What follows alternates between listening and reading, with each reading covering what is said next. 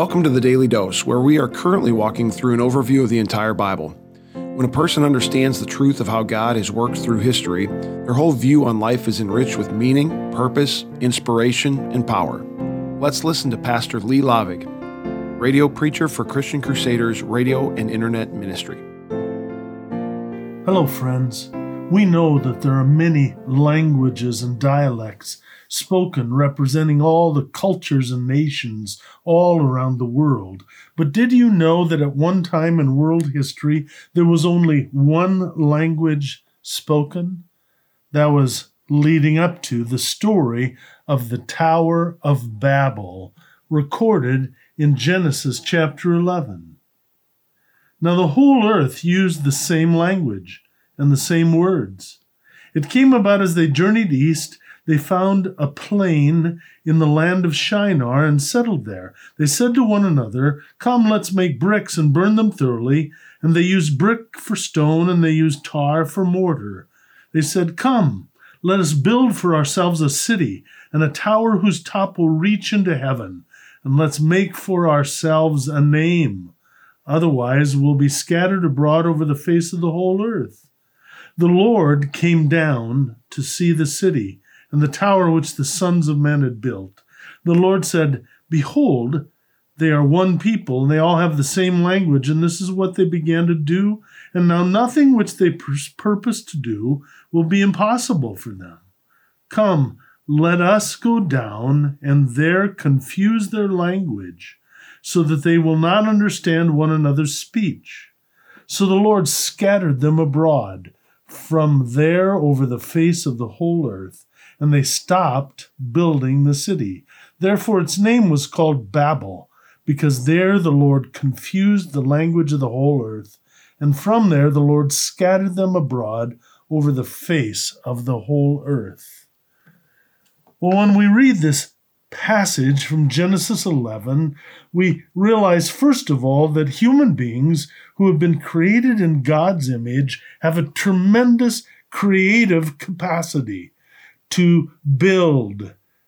We can dream dreams and then implement them. But what is our motive? What's our purpose? So I wonder why did God choose to come down to the Tower of Babel? The story tells us that he came down to confuse their language and to scatter the people. The people were motivated by arrogance and self promotion and personal glory.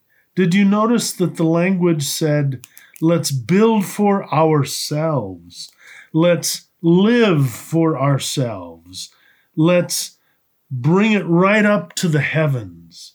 It implies that they were building to be into the face of God or to demonstrate that they could create something greater than even what the heavens would reflect. Remember how in Genesis 3, Satan tempted Eve and Adam by saying, You can be like God. And so Yet again, human arrogance wants to push God off his rightful place of the throne of the world and the throne of our hearts. Arrogance, therefore, builds itself up for self gain and self promotion. So God comes down to confuse the language and scatter the people. He shows who has ultimate power and control.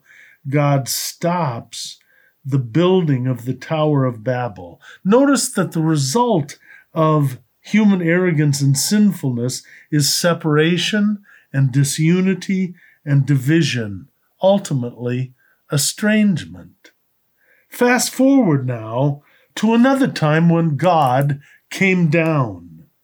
At Christmas, God was born to a virgin named Mary, and the angels sang glory to God in the highest and on earth peace. When Jesus was baptized by John, it said that the heavens were ripped open and the Spirit came down upon Jesus. God never built a tower, but he planted a cross on a hill called Mount Calvary.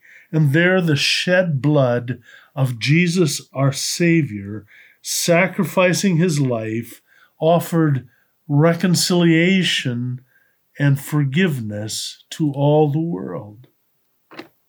So God, ever since Babel, works to rescue, reconcile, and unite all people, inviting us in love to live for his glory. Then at Pentecost, he poured out the Holy Spirit on all, and there was a miracle of language where people could both speak and hear of the mighty deeds of God. The Holy Spirit flows between us, fills each of us up, and unites us to be the recipients of God's love and to give his love. So now there's one language spoken again, and it's the language of love. Let's pray together.